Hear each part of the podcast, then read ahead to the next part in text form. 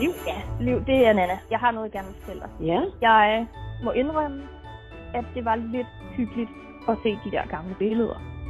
Nå, af dig som barn, der var helt juleglad. Ja, jeg indrømmer det. Jeg, sig, jeg siger ikke, at jeg er julehumør, men jeg siger, at det var lidt hyggeligt.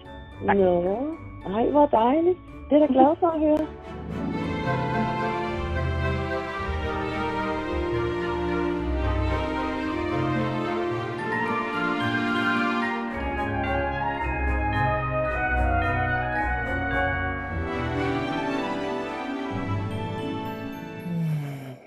Et sted kun vi kender.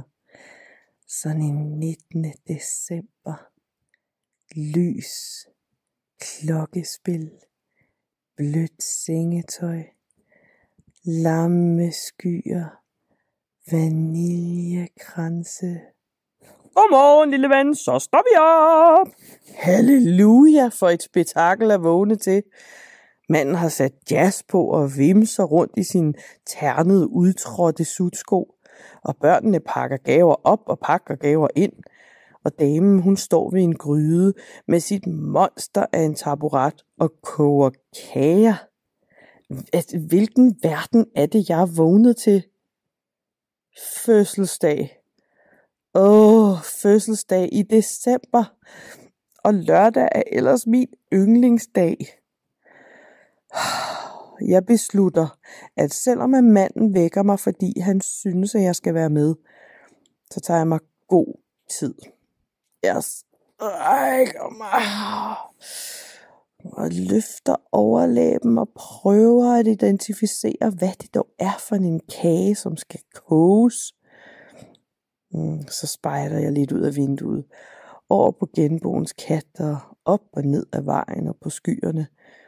Og så trækker jeg lige vejret dybt nogle gange, før jeg henslægt går hen mod festlighederne. Det er mormor, der har fødselsdag, og hvert år på denne her dato, der holdes der fest. Det vælter ind med stå hej og spektakel, og børn, der lader til at larme mere og mere for hvert år, der går. Ja, jeg er selvfølgelig velopdragen og høflig, og tager min runde for at hilse. Ikke fordi jeg bryder mig om det, men jeg kan da vel egentlig meget godt lide opmærksomheden, når det nu er. Da ståhejet er på sit højeste, så lukker jeg øjnene og tænker for mig selv. Lad det dog blive stille. Bare et øjeblik. Og bum. Stille blev der. Fuldstændig stille som natten. Alle gæsterne står som figurklippet buske, hvor kun et hår eller en ørering dingler. Hvad er dog det, tænker jeg for mig selv, mens jeg tager endnu en runde og lige kigger det hele efter i sømne. Og så hører jeg en lille knirken ude på klaveret, og af den lille dør, der kommer næsten nu ud.